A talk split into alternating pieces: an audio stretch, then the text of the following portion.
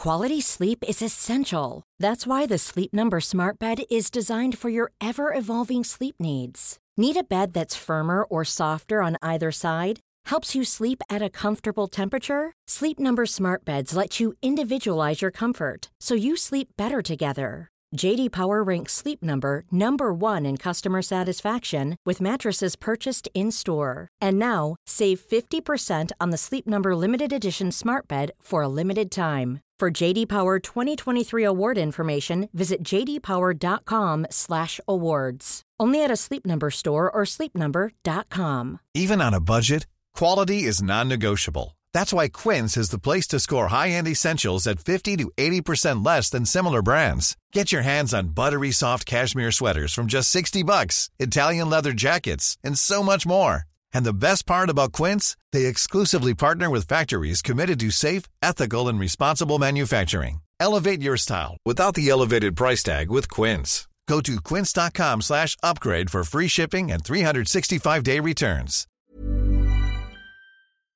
Hello and welcome to the Raw Review. I'm Adam Wilborn from What Culture, joined by... well, no one. To discuss everything that happened on last night's episode of Monday Night Raw. But before we get into it, if you're a fan of this sort of thing, make sure you subscribe to What Culture Wrestling on Apple Podcasts, Spotify, Amazon Music, wherever you get your podcasts from, for daily wrestling podcasts, where we not only review Raw, but also SmackDown, the show formerly known as NXT 2.0.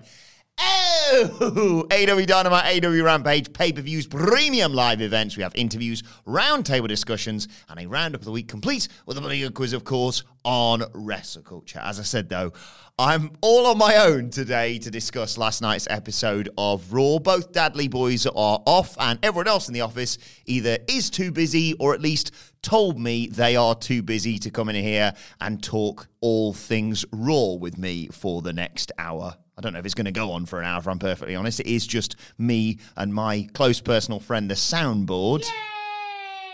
But sod it, let's see how this goes. I do, by the way, want to reinforce the fact that normal service will resume tomorrow.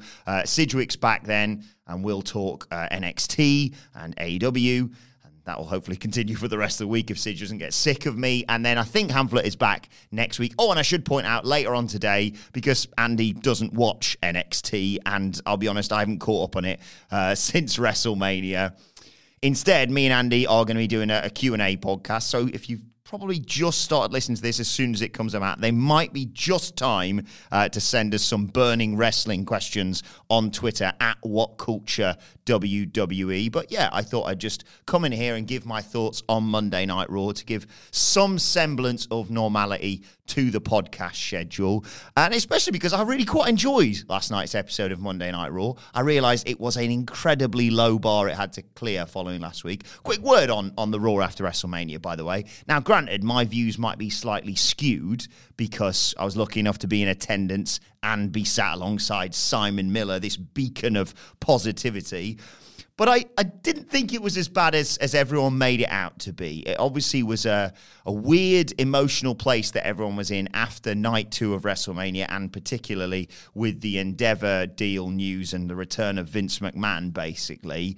But I don't think it was the worst Raw ever. I didn't think it was the worst Raw after WrestleMania ever. I didn't even think it was the worst Raw after WrestleMania that I'd been to, and I've only been to three. The one I went to last year featured the debut of Ezekiel, and I'm fairly certain the main event was just a Roman Reigns promo where he said, "Acknowledge me at the end," instead of the beginning, to send the fans home happy. And on the Raw after WrestleMania 35, we got a fake-out world title unification match ruined by not the Undisputed Era, but by Cesaro and Sheamus. Nothing against them, obviously. But it wasn't exactly what people were hoping for. And the debut of Lars Sullivan. So, yeah, I quite enjoyed the Raw after WrestleMania last week. Obviously, it wasn't to the level I was hoping for. But yet again, it'll get to around sort of March next year, and I'll be ready to be hurt again, setting far too high expectations for a Raw after WrestleMania that they haven't really put any effort into for quite a few years. Will that change going forward? I wouldn't hold your breath if I'm honest. But I will say last night's Raw was a vast improvement. Vince McMahon was not backstage, although anyone who thinks that just because Vince isn't there, the show's going to go back to the way it was under Triple H needs their head examining. He just would tear up the script via Zoom rather than in person.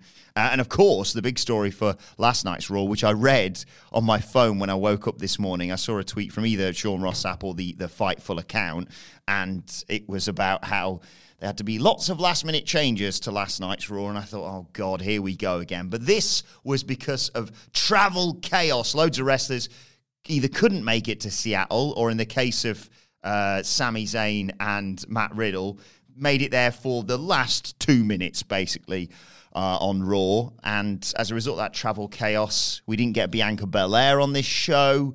And I believe there was a planned match between The Miz and Matt Riddle that got scrapped.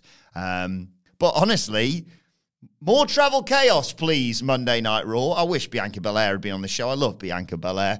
But the fact we had to sort of drag out a Finn Balor, Rey Mysterio opener, which I thought was really enjoyable, made the show instantly more enjoyable than last week. And I thought everything that they, I don't know if they hoid it on at the last minute or just restructured or whatever it may be, all kind of made sense, all made me excited for the future.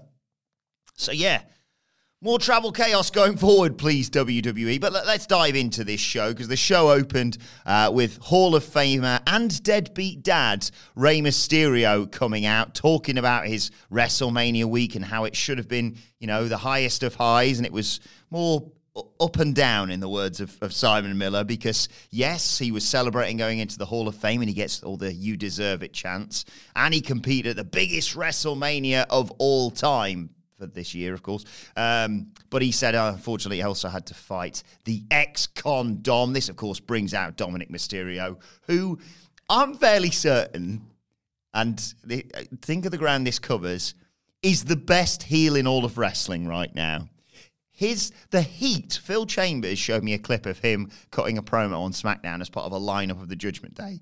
The heat that guy gets is unbelievable. I was sat there at WrestleMania thinking, he shouldn't have beaten Dom. That's it now, isn't it? He's complained to his dad. He's lost. That's finished. And both guys can sort of just go in new directions following WrestleMania. But that's part of the reason why I quite enjoyed last week's Raw, actually, is Bad Bunny getting his head kicked in, put through a table, and Dom still being pissed off with his dad. So, yeah, Dom just still gets unbelievable levels of heat. Do I want him to win Money in the Bank? Do I want to take it that far? Is this the first year? Maybe if I pick him to win Money in the Bank, this will be the first year that Sami Zayn might actually win it, although he's kind of busy being a tag champion, I suppose. So anyway, he comes out, he calls Judgment Day his real family, and said he would have won at WrestleMania if not for Bad Bunny. And obviously, they show replays of everything that happened, not only at WrestleMania, but on the Raw after WrestleMania, where he got chinned by Bad Bunny, and then Damian Priest chokeslammed him brutally through a table. He says, look, Bad Bunny, he makes a lot of good music, but Damian Priest putting him through a table was music to my ears. And Rey says, well, I spoke to Bad Bunny on the phone. He is going to be back soon, I sense, probably in time to host WrestleMania Backlash and maybe take part in a tag team match. Who knows? But Rey says, Dom, be a man.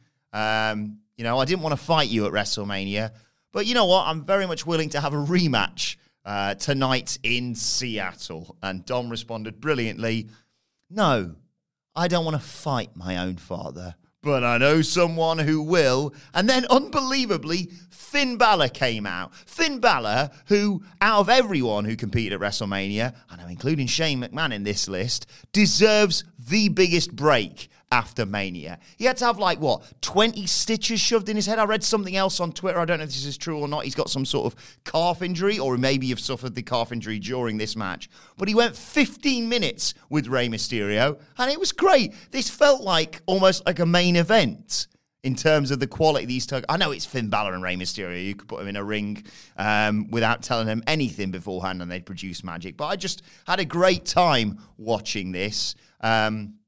Like I said, did I think that originally on the run sheet this match was going to go 15 minutes?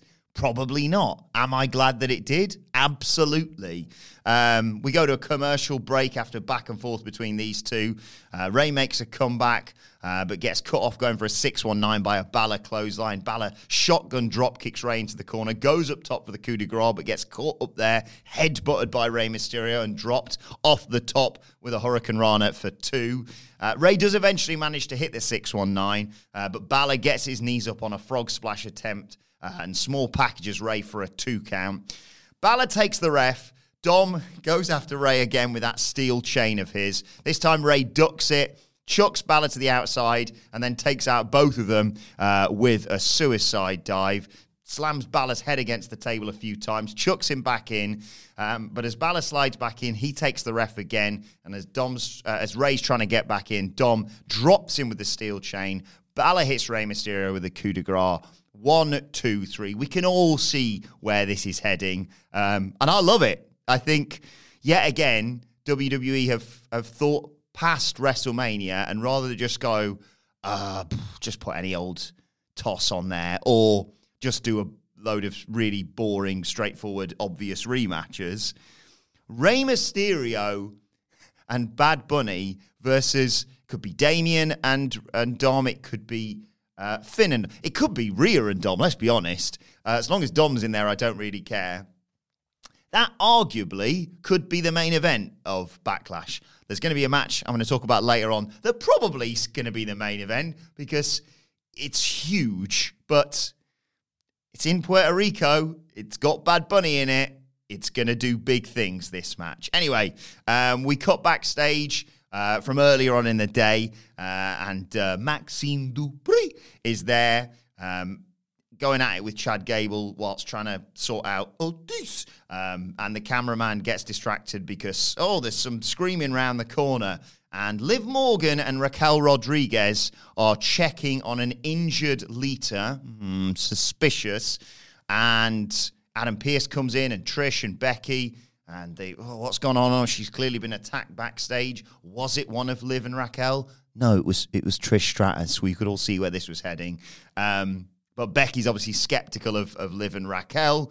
And, we'll get to that in a minute, actually, because we get a quick video package of Cody at Mania and then on the Raw after WrestleMania with Brock Lesnar murdering him, basically.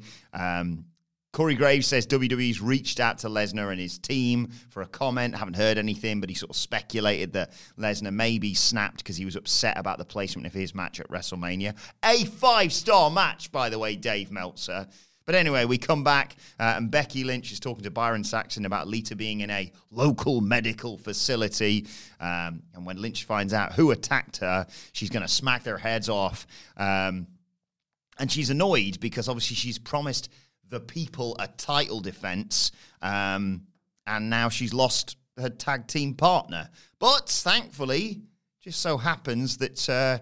she came up with a better idea, or someone else came up with a better idea, and someone's going to sort of freebird rule this, and it is Trish Stratus taking Lita's place. And then we got the tag team title match, Liv Morgan and Raquel Rodriguez challenging Becky Lynch and Trish Stratus for the tag team titles. Again, another sort of 15-odd minute match that probably wouldn't have gone as long as this, had it not been the case that everyone was stuck in an airport somewhere. But fine by me. More Trish Stratus, Becky Lynch, Liv Morgan, and the brilliant Raquel Rodriguez, who looked gigantic in this match. After a break, Morgan tags in Raquel, who hits Lynch with a fallaway slam and that great sort of jumping, diving, twisting senton out of the corner for a two count. Stratus hitting a Hurricane Rana off the top. Always good to see that. And Lynch hits Rodriguez with a leg drop following that for another near fall. Rodriguez comes back with consecutive backbreakers and then sort of chucks Liv Morgan, and that allows her to hit a tornado DDT for another near fall. There was also a Tower of Doom spot where Rodriguez takes out her own partner, but also the tag team that they're facing with a big powerbomb, basically. And then there was a, let's be honest, a bit of a clunky spot where Lynch hit Raquel with the diamond dust, whilst also hitting Liv Morgan with a leg drop. So they go back and forth, heading towards the finish. Stratus hits Stratusfaction on Raquel, but Morgan fires back with a code breaker on Becky Lynch. Goes for Oblivion, but Lynch, strong arms are out of it and hits her with a manhandle slam. Raquel Rodriguez has to break up the cover there. So Lynch tags out, takes out Raquel Rodriguez on the outside. It looks like Stratus is going to win the thing for her team with a chick kick, but Morgan ducks, schoolboys Trish Stratus. 1, 2, 3, Liv Morgan and Raquel Rodriguez are your new women's tag team champions. But the result of this match was kind of overshadowed with what came afterwards. So Liv Morgan and Raquel head off up the ramp with their new gold, celebrating the inevitable betrayal of Raquel. Has to wait for another week, I sense. And instead, Trish Stratus is just looking devoed. Becky Lynch helps her to her feet and says, you're all right. A bloody legend, this. And raises Trish Stratus' arm, and you think all's good, except no one actually thought it was all good, did they? We could all see what was coming here. As Becky Lynch goes to walk out of the ring, Trish Stratus attacks her from behind, drops her with a chick kick. I love me some heel Trish Stratus, so I really like this as an angle. And, it's a one-off match. And a way to get, I know it wasn't the finish of the match, but as a way to get the tag titles off, let's be honest, a temporary tag team. I love Lita, but she's not going to be sticking around to work Survivor Series, all the way through till Survivor Series alongside Becky Lynch. So you've taken the titles off them. Liv and Raquel probably, let's be honest, once the injuries healed, are going to drop them to Ronda and Shayna. So you've got that. And the story is not, Trish has cost Lita and Becky their tag titles, because if you're going to do that, why wouldn't you just be like, I'm going to screw you out of a big match at WrestleMania and look like a fool on the biggest stage of them all? Instead, the story is they couldn't really work that cohesively as a team. Graves sort of kept putting that over on commentary, and then afterwards Trish Stratus reveals her true colours, and you'll get Trish and Becky probably at Backlash. Maybe Lita's involved. Maybe Lita and Trish one more time. Maybe that's a Saudi show thing. I don't know. But heel Trish Stratus, I remember, was great back in the day. And it all felt a little bit too twee after we'd had the big WrestleMania 6 woman. So I'm glad they pulled the trigger on this quickly. Paul Heyman's backstage with a shocked Kathy Kelly. And basically Paul Heyman just keeps, as he did on SmackDown, dodging the question about Brock Lesnar. I don't think he's ever going to say he's Usi, but his association is, under question. Has he got any insight as to why Lesnar attacked Cody Rhodes last week? And Heyman says, yes. Well, he asked me another question now. And he mockingly does a question for her, basically asking about tonight's main event between Kevin Owens and Solo Sikoa, because Sami Zayn and Matt Riddle aren't there due to travel issues, although he put it over brilliantly by saying maybe they were at the airport and thought, do we get on this flight? Because we're getting on a flight to basically get our heads kicked in by the Usos, Solo Sikoa, the whole of the bloodline, basically. So they just said to each other, why don't we just get a later flight and say we're having travel issues? And he says, Owens is a problem and Solo Sikoa is a problem solver. And he points out that the Usos are here tonight, which weirdly gets a pop for a heel tag team. But of course, I've been stood across from those gentlemen relatively recently, and it is a terrifying experience, particularly when Sikoa won't take your eyes off you. And if you want to check that out, by the way, the video is on our YouTube channel. And Heyman concludes this by saying, who'd take advantage of Kevin Owens in such a vulnerable state? Well, we the ones. Byron Saxton is less successful in his interview of Trish Stratus, who just blows right past him. And so instead we cut to a video from SmackDown of Triple H talking about the game changing with the upcoming WWE draft. And then 2/3 of Damage Control are outside Postman Pierce's office. Here comes Bayley. Oh, thank God. It was just such a relief to see Bayley back on WWE TV after all the speculation following last week's Raw. And she says, look, I've tried to get us a tag title match off the back of what's happened tonight, but it's going to have to wait. But I've told him we need to stick together as a team for the WWE draft. But she did have news. She has got herself a spot in the triple threat tonight to determine the number one contender for Bianca Belair and the Raw Women's Championship against Michin and Piper Niven. But Kai and Sky are not happy about this news. Sky cuts a promo in Japanese and Kai translates and says, yeah, she's got a point actually. Shouldn't it be one of us that gets the shot instead of you? And Bayley says, all right, I'll talk to Pierce. More on that in a little while. Because then we got the Battle of the Goliaths. It was, Corey Graves even pointed out, actually. Big E's dream match. Big meaty men slapping meat. Bobby Lashley versus Bronson Reed. It went to a count out. So frustrating, this. It was difficult. I sort of knew the moment this match started. You've got the Andre the Giant winner there. So you're not going to beat Bobby. But also Bronson Reed, I'm fairly certain, hasn't lost on Monday Night Raw. So you're not going to beat him either. But the crowd didn't seem too pissed off by the count. Now, they booed, obviously. But the moment they started getting back into it on the outside following this, they sort of forgot about the fact that they didn't really get a proper result. Some of the spots in this match, though, were... I don't know how well executed they were, but I enjoyed watching them. And I particularly enjoyed seeing some of them in slow motion. When we went to a break, it was because Bronson Reed had taken control, hitting a shoulder tackle off the apron. Bobby Lashley, I know, look at him. I shouldn't be surprised. It's a bit like Bianca Belair. I shouldn't be surprised because I've seen it so many times. These people execute incredible feats of strength with ease. But Lashley hits Bronson with a neck breaker and this ridiculous, easy vertical suplex. But as he goes to apply the Hurt Lock, he can't do it because Bronson Reed's so damn thick. And Bronson Reed has quite a good tactic to get out of it, which is fall backwards because he look at the bloody size of him, basically. That breaks it up. Reed goes up top, was going to go for the tsunami, but Lashley avoided it. Reed knocks him down again, though, with... I mean, I've written down diving body block. He just jumped at him. He just did what my nephew does when we're play fighting and he wants to do a move off the sofa, basically. Just chuck your body generally in the direction of your opponent and hope for the best. If you're Bronson Reed, it's probably going to look good. But Lashley fires back with this huge spine buster from the crowd. And he goes for the Hurt Lock again. This time, Reed uses his momentum to spill out to the side of the ring. Reed's fighting Lashley on the outside, posts him, and they both get counted out. And as I said, the crowd not happy about this, understandably. But they continue to brawl after the match, and all the referees and officials spill out, and they keep getting separated and going back together and separated and going back together. Look.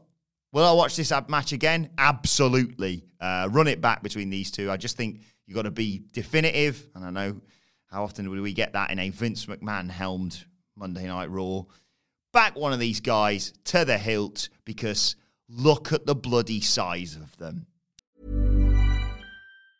This Mother's Day, celebrate the extraordinary women in your life with a heartfelt gift from Blue Nile. Whether it's for your mom, a mother figure, or yourself as a mom, find that perfect piece to express your love and appreciation. Explore Blue Nile's exquisite pearls and mesmerizing gemstones that she's sure to love. Enjoy fast shipping options like guaranteed free shipping and returns. Make this Mother's Day unforgettable with a piece from Blue Nile. Right now, get up to 50% off at BlueNile.com. That's BlueNile.com. Quality sleep is essential. That's why the Sleep Number Smart Bed is designed for your ever-evolving sleep needs. Need a bed that's firmer or softer on either side? Helps you sleep at a comfortable temperature? Sleep Number Smart Beds let you individualize your comfort, so you sleep better together. J.D. Power ranks Sleep Number number one in customer satisfaction with mattresses purchased in-store. And now, save 50% on the Sleep Number Limited Edition Smart Bed for a limited time. For J.D. Power 2023 award information, visit jdpower.com/awards. Only at a Sleep Number store or sleepnumber.com. Life is full of awesome what-ifs, and some not so much, like unexpected medical costs. That's why United Healthcare provides Health Protector Guard fixed indemnity insurance plans to supplement your primary plan and help manage out-of-pocket costs. Learn more at uh1.com. We then got a promo from Cody Rhodes.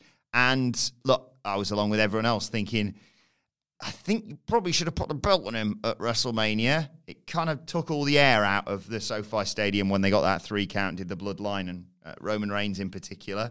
However, I think it may be a bit of over-exaggeration to say, oh, Cody Rhodes is never going to be as over as he was at WrestleMania 39.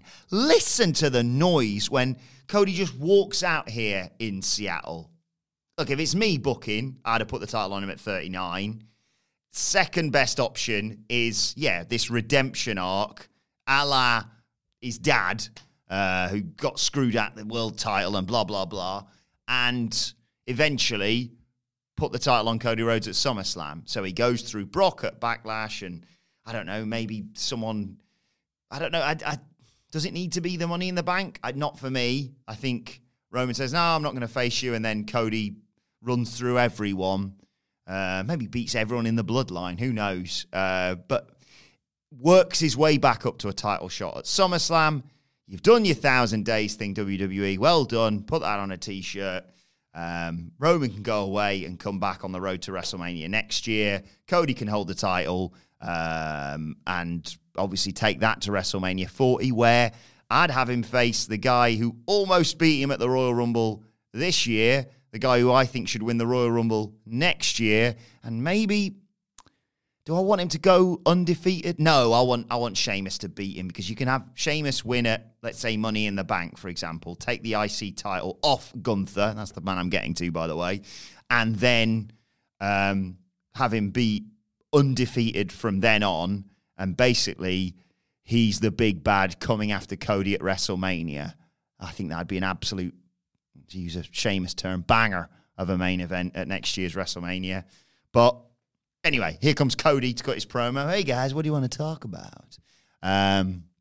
He says, look, normally I've had a very singular sort of focus since I returned to WWE, from Seth Rollins to my injured tit to the Royal Rumble to finishing the story. But last week made it all a bit cloudy, so let's navigate this fog together. He says, look, at WrestleMania, under the brightest lights, I lost. I don't mean to blame anyone but me. I didn't calculate the lengths Roman would be willing to go. I lost, and I'm sorry.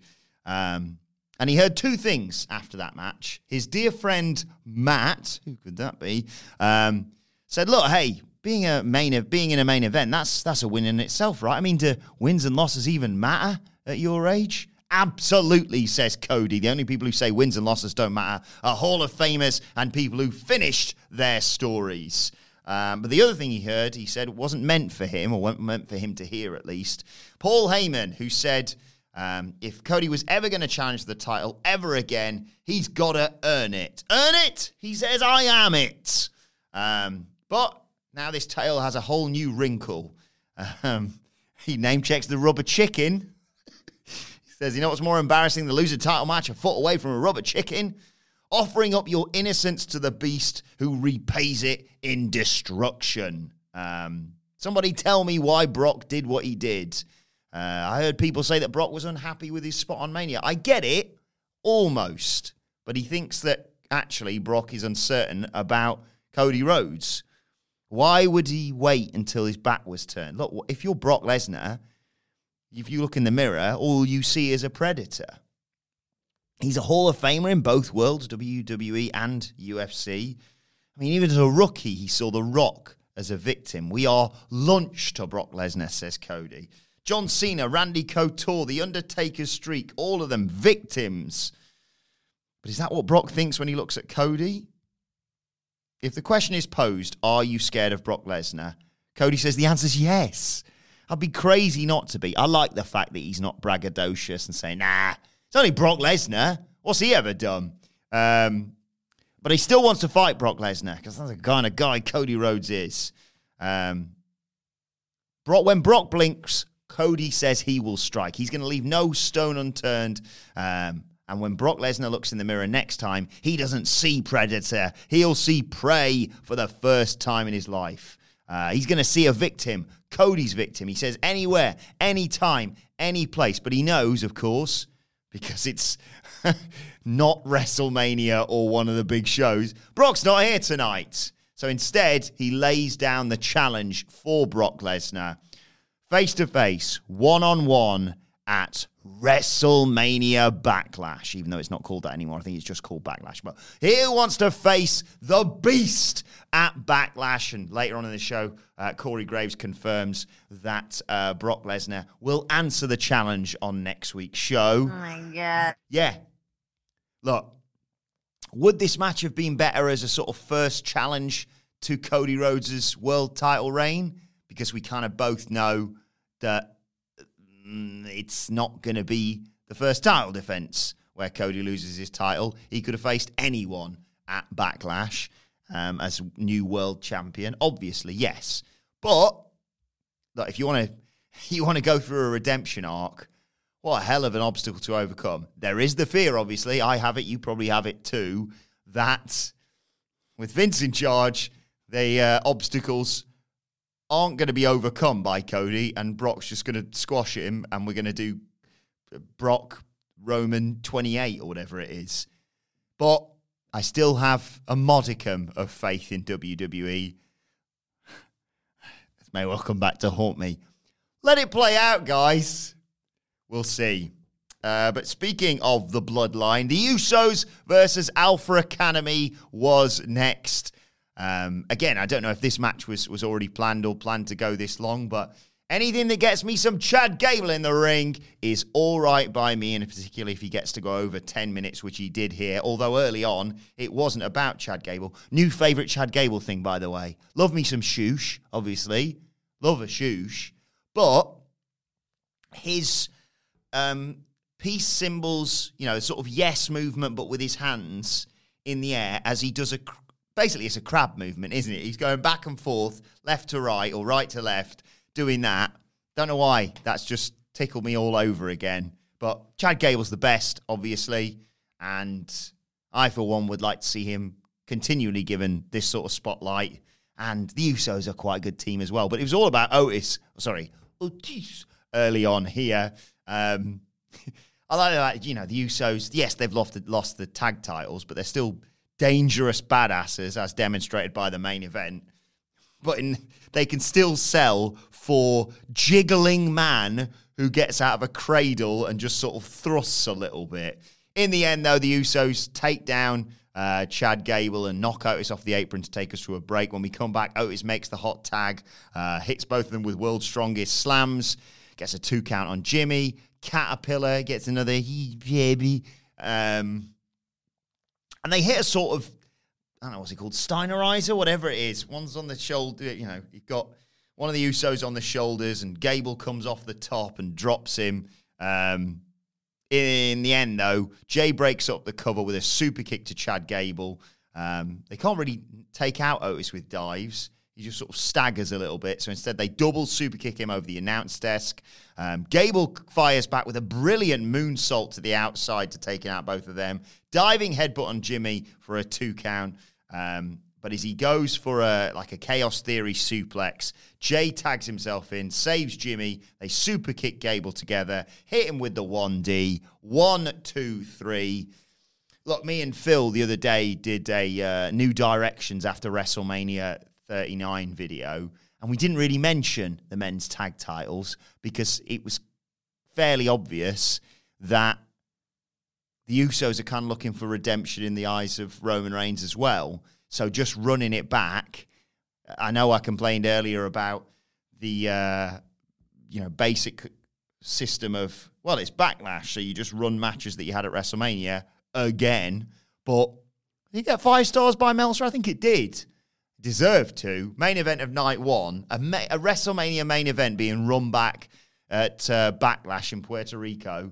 Yeah, fine, good, and especially with the story of them trying to sort of divide and conquer Kevin and Sami, and desperately trying anything, and potentially the threat could be there that if you don't win these tag titles, you're out of the bloodline. So they need to get these sort of straightforward victories. And Chad Gable and Otis are kind of Teflon to defeats, aren't they? Because, well, I'm more concerned with what's going on with Maximum Male Models and the Alpha Academy, if I'm perfectly honest. Number one contenders match came next. It was Michin and Piper Niven. And Bayley had given up her place in this match for the brilliant IYO Sky. And I realise I'm doing this podcast on my own, so we won't do any five-star review. You can still submit yours, of course, What Culture Wrestling, wherever you get your podcast from. You can leave us a five-star review on Apple Podcasts, or you can leave us a five-star review on Spotify. Screenshot it. Oh, he's not here again, is he, to do the thing? We need the proof. And then email me your five-star review, adam.wilborn@whatculture.com. And normally we'd put it in for something... Well, we talk about something short, crap, and wrestling-related instead of a god-awful Raw segment or match. This wasn't the case, and if we were going to do it on this show, we'd probably, as much as I enjoyed the big meaty men slapping me, probably do it for the no contest count-out between Bobby and Bronson Reed. But I very much watched this match initially with arms folded. I love me some Michin and Piper Niven. But the prospect of an IYO Sky Bianca Belair match, damage Katara or not for IYO Sky, I was like, yes, these two can have an absolute ripper given a proper amount of time, and they will be on premium live event. So I was watching my arms folded going, IYO Sky better win this. I don't want this to be part of some more, damage Katara spiraling and what have you. But I got what I wanted. IYO Sky initially was in control with a beautiful acai moonsault, which took us to a break about a minute into this match.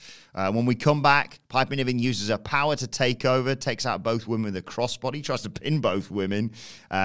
Sky takes Michin down with a middle rope hurricanrana and a springboard dropkick on Piper Niven. Niven later on goes for an elbow drop on Michin, but Michin moves. Piper hits Sky. Michin hits Niven with her eat defeat finisher, but Sky breaks up the cover with a moonsault and pins Michin. 1, 2, 3. IYO Sky is the new number one contender for Bianca Belair's Raw Women's Championship. The right result here. Look, I think long term, it's kind of over for Damage Katara. I'd have Bayley get their ass kicked by these two who get ideas above their station, basically. I still hope that they have plans for Kai and Sky because they're brilliant, aren't they? And Bayley needs to turn face now, especially considering how worried people were about her potentially leaving the company this time last week. But in the interim, IYO Sky, number one contender, title match with Bianca Belair. Sign me up. Before the main event, we got an interview with Kevin Owens. Byron Saxton chatting to him. Owens knows what he's going to ask. He got injured on SmackDown, and he shouldn't have taken this match. But his heart told him he had to beat the hell out of Solo Sikoa for what he did to him. He says, look, I know Sami Zayn, Matt Riddle, they aren't here, but I don't care. Read the back of my shirt, Byron Saxton. Byron Saxton does the whole, well, it says, just keep fighting. And Owens is fired up by this and says, good job, and heads out for the main event. Kevin Owens versus Solo Sikoa.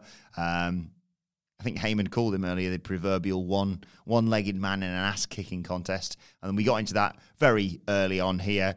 Owens wants to get some revenge on Solo Sikoa, but all Solo Sikoa has to do is kick the leg out of his leg, and it's not going to be a good time if you're fighting Solo Sikoa at the best of times. If you're fighting him with an injury on one of your legs and both of your finishers, that's a nice line from one of the Usos in that interview of mine. Kevin, I don't know what my finisher is, Owens. Both of his finishers, whether it's the stunner or the pop-up powerbomb, you need your legs. There's not many finishers you don't need your legs there for. But, he was always going to struggle here. But he doesn't care. He doesn't care about the fact that the Uso's there at ringside. In fact, at one point, he drops Jey Uso and chucks Solo Sikoa into the steel steps. But his leg gives out. Sikoa manages to hit a running hip attack to take us to a break. When we come back, they're just beating out of each other. Owens hits a super kick, but as he goes to the cannonball, his leg gives out. So Solo Sikoa pops straight back up and pops him in the mouth with a super kick for a 2 count. Owens Manages to knock Solo Sikoa off the turnbuckle, though. Drops him cock first on there. And then hit him with a frog splash for two. Goes for a stunner. Sikoa blocks that and hits a Samoan drop. Jimmy distracts the referee. This is when Owens actually takes Sikoa down from the top. He fends off Jey, and he hits Sikoa with a senton bomb for a near fall.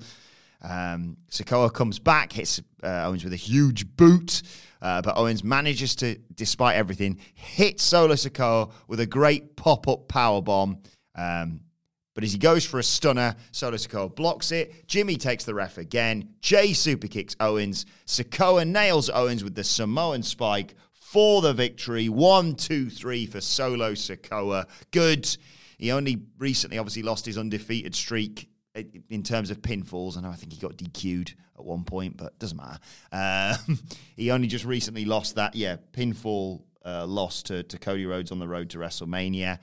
This was the right result, obviously, and Owens has got the excuse with the injury. And post-match, the Bloodline smell blood in the water and decide to further beat the crap out of Kevin Owens. When we cut backstage to see Matt Riddle and Sami Zayn, Sami Zayn's urgent running is a thing to behold. They are sprinting into the arena, so presumably they've run directly from the airport. And so you've seen running through the arena, we cut back, and they're still just putting the boots to Kevin Owens. They run through Gorilla. Sami Zayn says, hit by music. They run out. They drop the Usos on the ramp. The two of them go after Solo Sikoa in the ring. It looks like Jey's going to get hit with another haluva kick from Sami Zayn. Before he can do that, though, Jimmy gets in and gets involved. He gets hit with a stunner from Kevin Owens. But as it looks like, finally, Sami's going to get revenge and lay out Jey with a haluva kick. A second time, Sikoa pulls Jey out of the ring, tries to jump back in there, gets dropped off the apron, and the Usos go, leave it, Solo, he's not worth it. And the Bloodline back up on the ramp as the three men, Owens, Zayn, and Riddle, stand tall to close out Monday Night Raw. Like I said, really enjoyable episode. I'm going to say, and gents, if you disagree, speak up now, the best wrestling show this month. Oh, I think that's fairly... oh, my God. Fairly definitive there, guys. Look, it was a vast improvement, obviously, on last week's Raw. And like I said, if this is what happens when we get travel chaos, more travel chaos, please, WWE. Obviously, normally, this would go a bit longer because I'd get the thoughts of two actual intelligent wrestling fans. But unfortunately, they're not here today. It's just me. So instead, let me know your thoughts on Monday Night Raw and where we go from here on Twitter at WhatCultureWWE. Well, actually, you can follow me at Adam Wilborn. You can follow both of them. Normal service, as I said, will resume from tomorrow. Proper, all three of the Musketeers will be back on Monday. But you can follow him at Michael Hamflet. I'm just gesturing an empty chair here. You can follow him at M. Sidgwick. And as I said, you can follow us all at What Culture WWE. We will be doing a more than one person podcast later on today. Me and Andy are going to be in here answering your burning wrestling questions, which you can maybe still send us if you've speed ran this podcast at What Culture WWE on Twitter. But if you're listening to this a few hours after that, hey, me and Andy answer your questions every day on the news.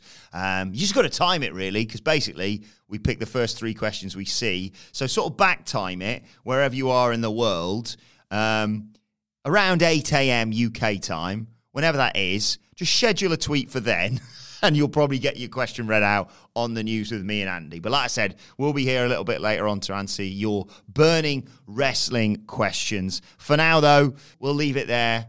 This has been the Raw Review. My thanks to you for putting up with me for the last 40-odd minutes, and I'll see you soon.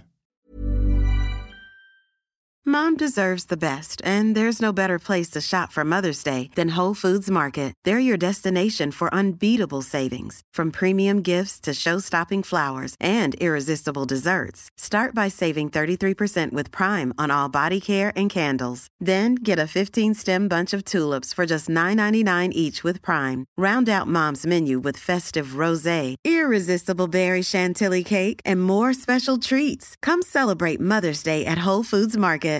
This message comes from BOF sponsor eBay. You'll know real when you get it. It'll say eBay Authenticity Guarantee. And you'll feel it. Maybe it's a head-turning handbag, a watch that says it all, jewelry that makes you look like the gem, or sneakers and streetwear so fresh every step feels fly. eBay gets it. So look for the blue checkmark next to that thing you love. And be confident that every inch, stitch, sole, and logo is checked by experts. With eBay Authenticity Guarantee, you can trust that feeling of real is always in reach. Ensure your next purchase is the real deal. Visit ebay.com for terms. Even when we're on a budget, we still deserve nice things. Quince is a place to scoop up stunning high-end goods for 50 to 80% less than similar brands. They have buttery soft cashmere sweaters starting at $50, luxurious Italian leather bags, and so much more. Plus, Quince only works with factories that use safe, ethical, and responsible manufacturing. Get the high-end goods you'll love without the high price tag with Quince. Go to quince.com/style for free shipping and 365-day returns.